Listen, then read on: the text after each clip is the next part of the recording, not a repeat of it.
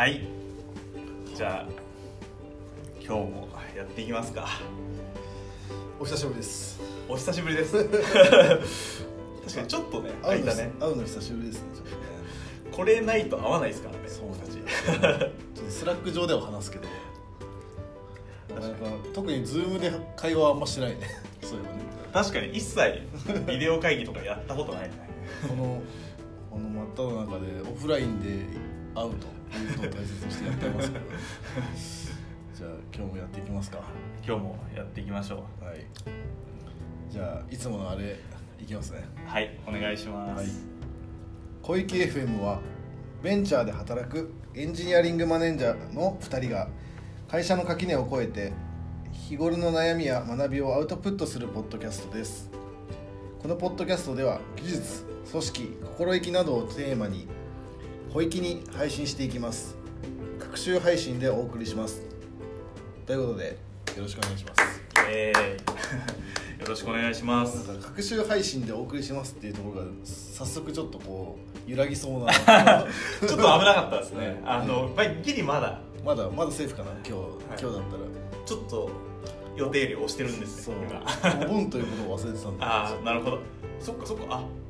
休みそうだったんですか？あし会社？あ僕は普通に仕事してたんであんまり。仕事だったのか。そうなんだ。そうなんですよ。なんかお盆うちの会社はお盆休みがないからにあのそっか。好きな日に使えるよみたいなパターンださすがグローバル。そうだちは結構ジャパニーズトラディショナルな。まあトラディショナルっていうかホリデーを取りま普した通ですけどねほど。そういうことだ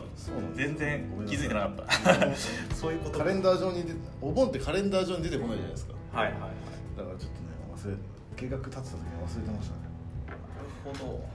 そういうことか。今知りましたね。それにしても暑いですね最近ね。いやマジで暑い。部屋もねエアコンつけてるんですけどなかなか冷えないんですよね。そうですね。なんか割と僕は会社に行く時は自転車とか徒歩とかで自自転車を避けてるんですけど。自然を感じてるんですね。暑すぎるちょっと。最近特に辛いですね。梅雨が明けてから。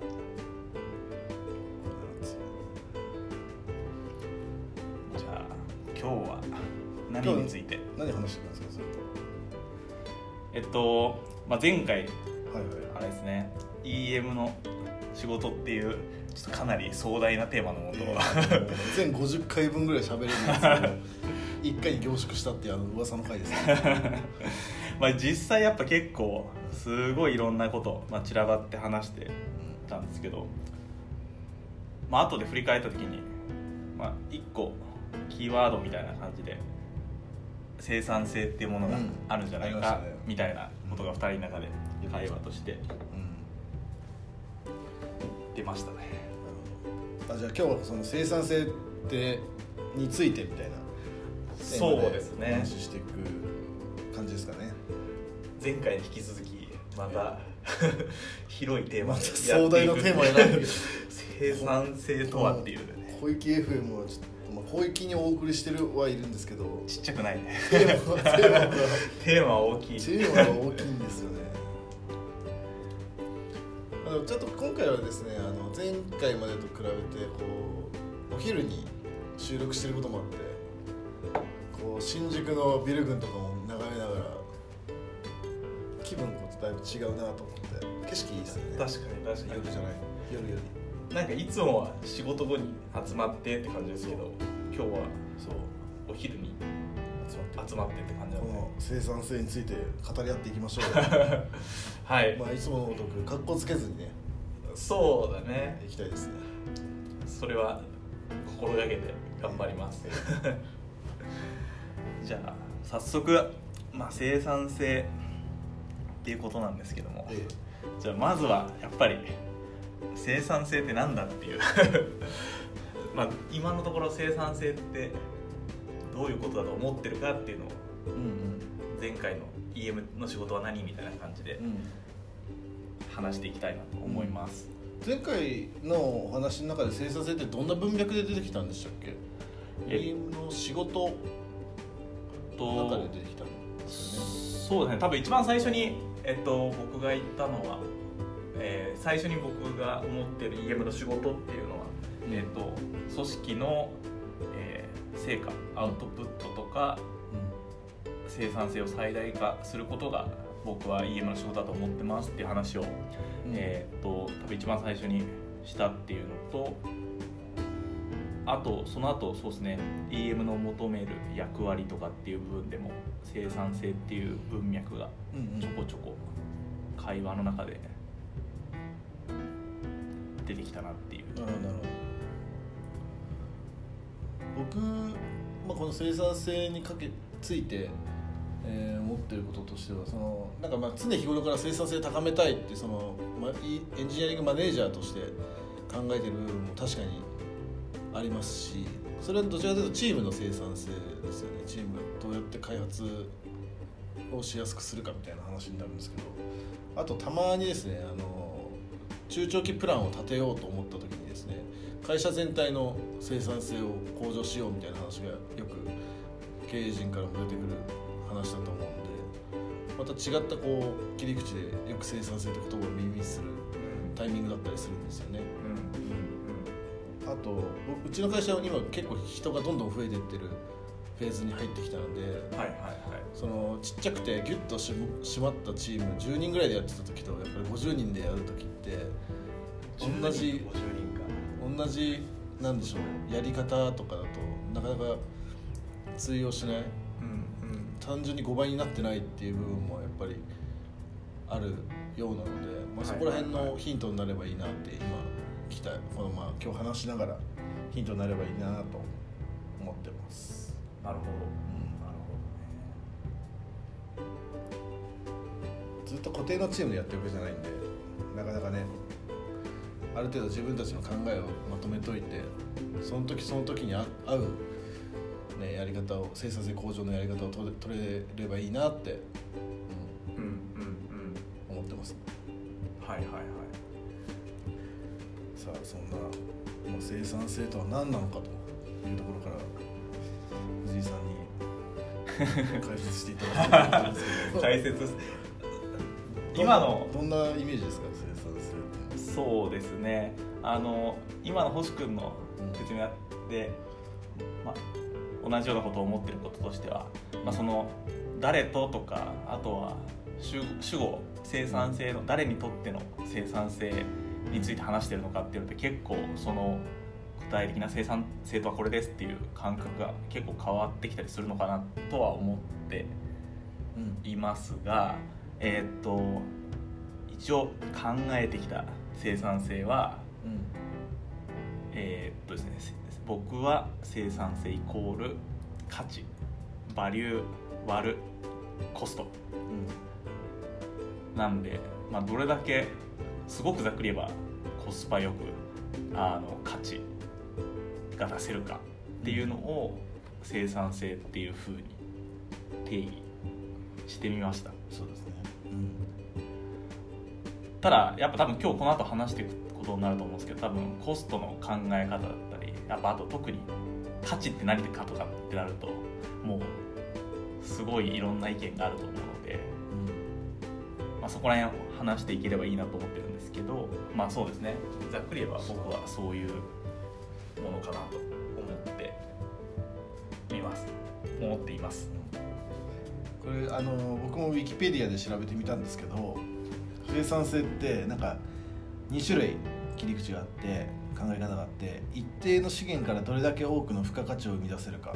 っていうところとあともう一個は一定の付加価値をどれだけ少ない資源で生み出せるか。まあ多分今、えー藤井君が言ってたような価値割るコストでそのコストをどんだけ小さくできるかっていう話と、えー同じ価値の場合にあそうえー逆ですね。えっと同じコストで価値をどんだけ大きくできるか。分母を大きくする方法と文章を小さくする方法みたいな、はいはいはい、まあ、話をしていると思うんですよねこのウィキペディアで。うーん。でまあそう考えた時にこの割り算してるってことは数字になってないとなかなか 定義でき割れないとかってなってくるとねそれ割れなくないみたいなのも結構価値って乗っかってくるんではいそこが結構曖昧さであったりとかうんうんうん。難しさになってくるんだろうなっていうのは、まあ、パッと感じてることですね。はいはい、人に伝えたりとかね説明するときに。そうだよね。なんか多分生産性って言葉自体は多分みんな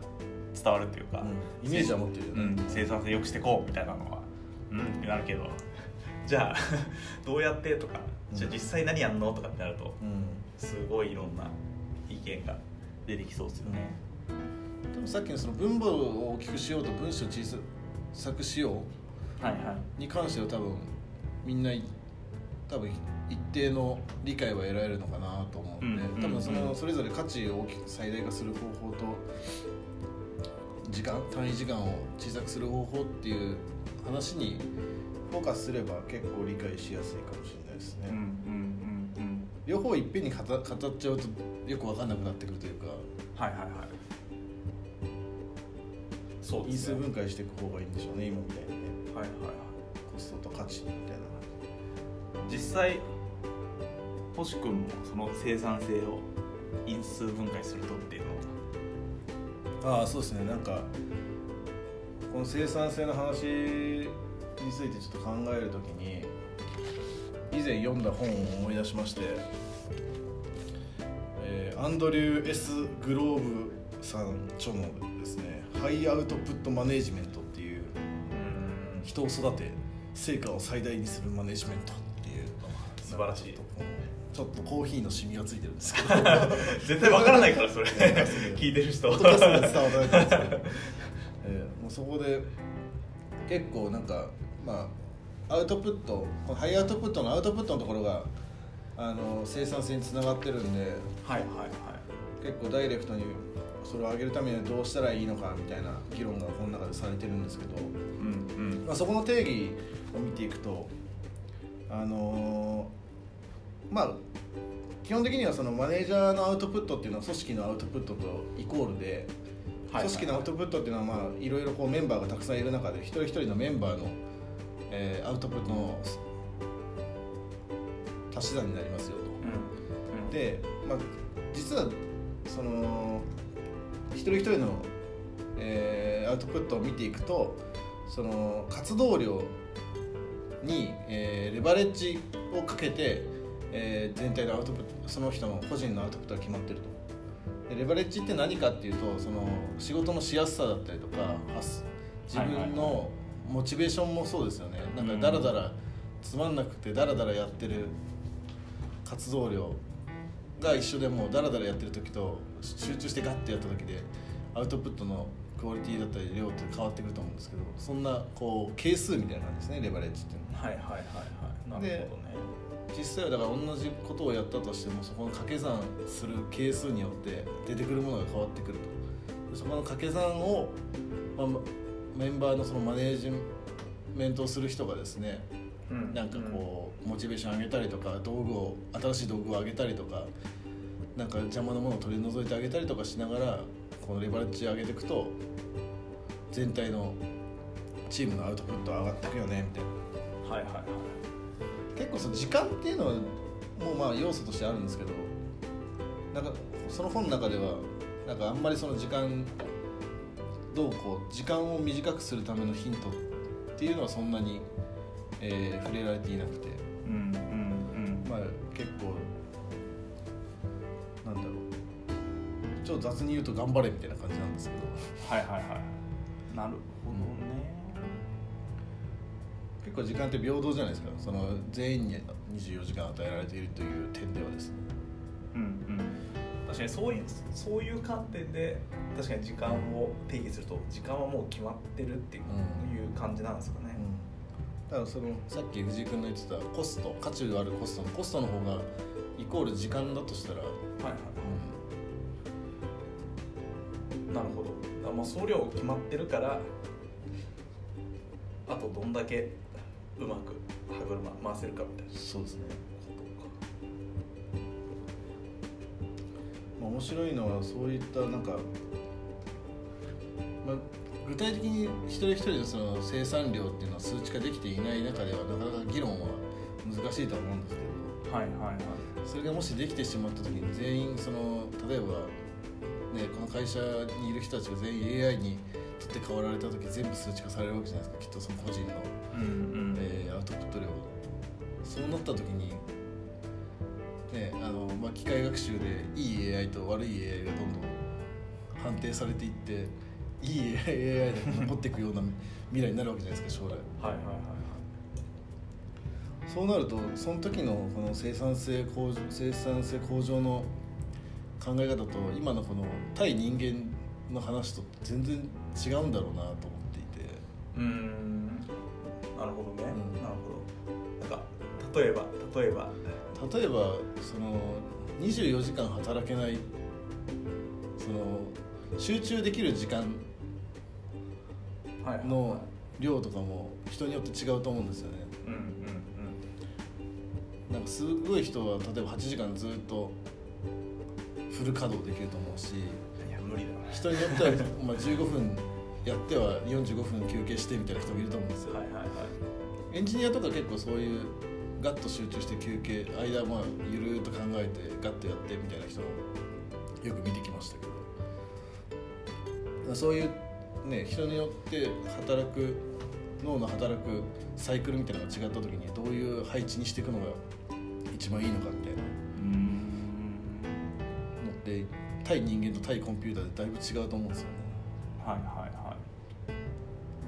なるほどそういう考え方もあるのかなので未来の話なん。でちょっと未来の、ま、エンジニアリングマネージャーに任せようかなと思って。今は僕ら人間を、あはい、人間と向き合う仕事をしていきたいなと思ってるんですけど、そう確かにちょっと面白いですね。人か AI かみたいな。まで気にするみたいなんかその組織とかもさこうシステムと同じふうに考えると結構なんだろうエンジニア同士では会話しやすかったりするじゃないですかその、な冗長化しようとかその例え話をシステムに変えるといろいろできることがあると思うんですけどはいはいはい一人一人のその処理能力の CPU ののねこうスループットだったりとかそんな例え話たまにするじゃないですかやっぱり開発してると。でも完全にコンピューターにはならないっていうのがエンジニアリングマネージャーの居所なのかなと思ってますけど、いや確かに確かにね。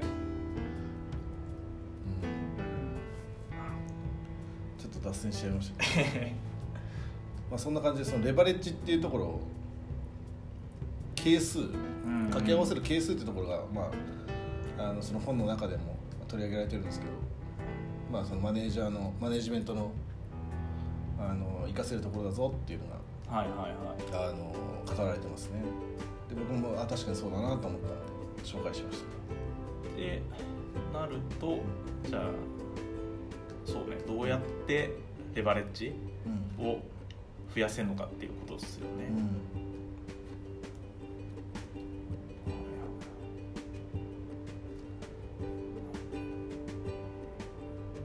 J 君は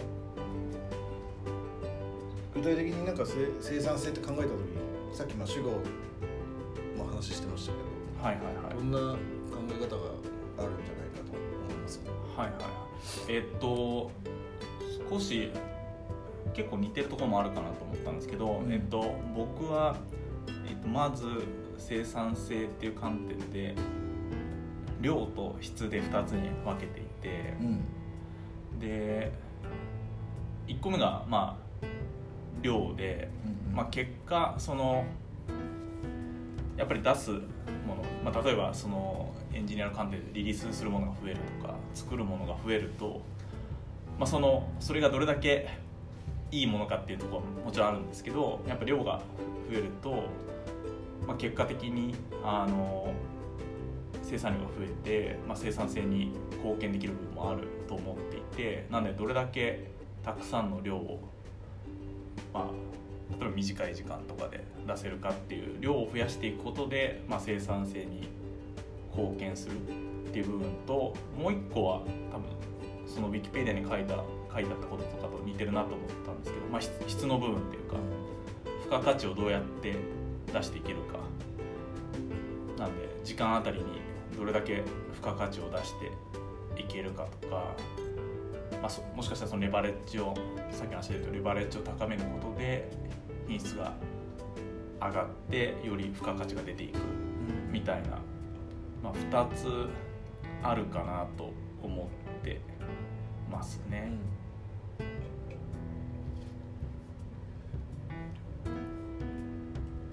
量で測れるのって例えばデプロイ回数とかあとコミット行数コミット回数とか、そうですね。量は多分結構測りやすくて、やっぱその何の、まあ、そのそれが意味があるかどうかっていうのはあるんですけど量の方はそうですね。例えばどれだけリリース、まあ、デプロイしたかとかっていうのでも測れたりとかするので、この量を考えるときになんか気をつけたいなと思うことがあってリリース回数とかは多分多ければ多いほど嬉しいうん。あの指標になってくると思うんですけど中には大体ここら辺にとどまっててほしいみたいなあの、はい値もあるんじゃないかなと思ってて、うんうん。うん過剰に例えばリリースばっかしてて全然なんていうかそれに追われちゃうとかそうい細かい細かいその他のタスクが増えたことによって効率は落ちてるみたいな。はいはいはい。そういうのを気をつけないといけないなって、うんうん。こう考えた時に思ったんですよね。その少なければ少ないほどいいことと多ければ多いほどいいっていうこの2種類だけじゃなくて、はいはい。ちょうどここら辺にいてほしいみたいなはいはいはい。あの指標も結構あるよなと思ってなるほどこの量的な生産性でいうと。確かになんかそれで言うとあれですね。まあ今の量と質だと多分量だけ追い求めるって結構多分なく量は追い求めるけど質はどうでもいいってパターンはまず間違いなくやっぱなくて量も増やしたいけど多分質もっていう風になっていってなんか例えばなんですけどイメージはその量を急まあちょっと違う切り口になっちゃうかもしれないですけど量を増やすすごいプロダクトのリリースをとにかく急ぐってなった時に多分負債が溜まっていって質だったりとかそのレバレッジが落ちてで結果的に量も長い目で見ると減ってっちゃうみたいなのがあって多分そういうのを感覚的に避けたかったりとかするっていうのは確かに確かにあるかなっていう気がしましたね。視点を引いて中長期で考えた時に確かにそういう結果的に量全体量でいうとこれ落ちる傾向にあるよねとかそういうのにつながりかねないですね。うんうん。短期的ではなくてね。そうですね。なんで、まあ、ず実質ずっと量だけ応援を取れっていうのはまあ無理なんだろうなっていうのはありますね。これやっぱエンジニアリングの特性もあるんですかね。なんかその結構だってそのコンピューターの中でやることが多いと思うんです仕事としてはその、うんうん。で Git 操作もそうだしデバッグもそうだしおお 星君お決まりのいつもスラックが。なスラックの通知が来ました。ね すごくおってきました。なんかその測りやすいものが多い世界では働いてると思うんですよエンジニアって。はいはいはい。そうですねあとやっぱどちらかっていうとやっぱ質質っていうのかな。が結構感じやすいっていうか。やっぱその質の部分って外から見るとかなり見えづらいなとは思っていたりして。量はやっぱ対外的にそのどれくらいリリースしたかとかって、うん。例えばそのビジネスの人から見ても、そうまあ、それは分かります。機能が増えてたりす。ると分かりやすいですもんね。で質ってやっぱなんかその定量的に測りにくくなっちゃうのでその外から見るとちょっと見えづらい。うん。一方でエンジニアの人はすごく多分負債とかってなんつうかな感じやすいっていうか、まあ、すぐ分かる。そうなんですね。多分そのロジック一個一個までもちろんビジネスサイドであったりとか顧客はまあ把握してないでブラックボックスなはずでうんうんそこから見えないのはまあ当然っちゃ当然ではありますよね。うん。うん。エンジニアの方はもうコードレベルで知っているからずっと抱えている何かっていうのをそうですね直接目の前の利益につながらなくても、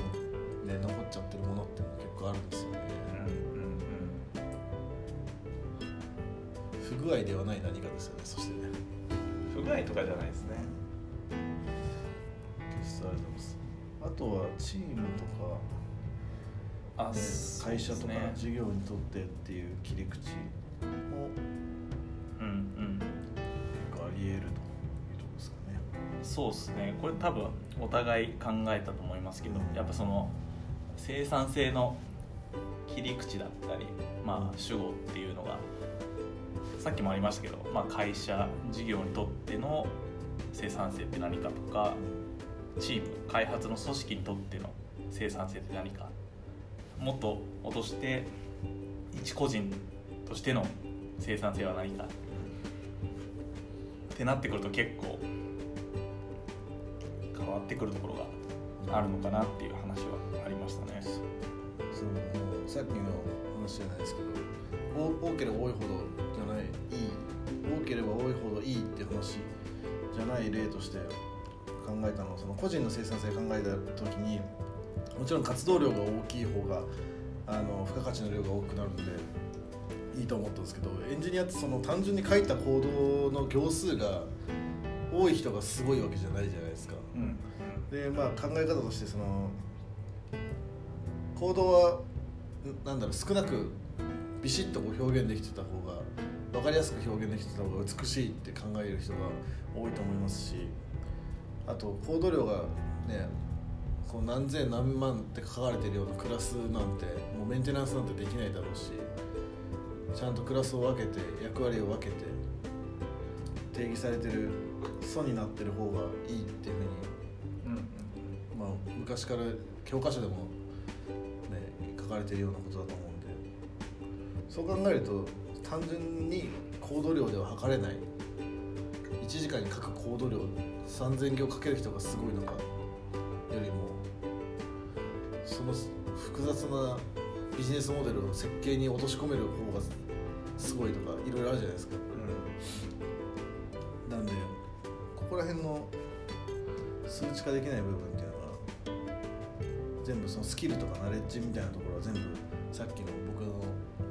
言ったレバレッジってところに含めちゃうことになるんだろうなと。はいはいはい。思っ能力とか適応力というか、うんうんまあ、サーバーサイドが得意な人はサーバーサイドやってもらった方がレバレッジが大きくなるイメージですね。いきなりこうフロントやらせてもなかなかパフォーマンス出ない、はいはい。うんそそこのレバレッジをこう操作していくっていうのが考え方として大事なんだろうなと。でチームで考えた時に残念ながらその個人の生産性を全部足し合わせてもイコール組織の生産性にはならないことが往々にしてあって個人間のあのなんでしょうコミュニケーションロスだったりとかはいはい。なんかまあ喧嘩したりするわけじゃないですか人が集まる。簡単に言うと。喧嘩ね。喧嘩したりとかなんだろうこうなんかこう意地悪したりとか起きるわけじゃないですか。まあまあまあまあ。そうっすね。まあそうっすね。喧嘩とかまでいかなくても。やっぱ勘違いとかね、あとはまあディペンデンシーとかは結構ある気がしますね。この人のこれを待つとかうん。あの人があれやってるから俺はこっちじゃなくてこっちようんみたいなとか。クリティカルパスあるとそうですね。なんでそういった組織づくりとかアサインメントとかあとアセスメント？評価のとことかでうまくそのロスをなくしていかないといけないなっていうのが今回生産性考えた時に、うん。まあ、EM の仕事なのかなと思ったところですね。はいはいはいはい。なるほど。もう大体30分ぐらいですね。おおよう喋りますね。まあ、ただそうですね。なんか前編として結構いいかなと思ったのは、うん。なんで今まで話したことをっていうとやっぱその、まあ、組織とか個人っていう観点で多分星君の言葉で、まあ、レバレッジの部分をどうやって増やしていくかっていう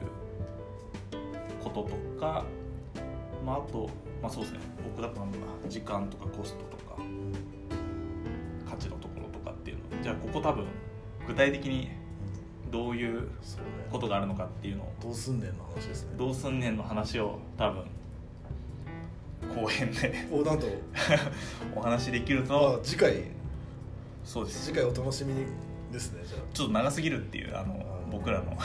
そうですね。前回1時間強になりまして、えー反省点として。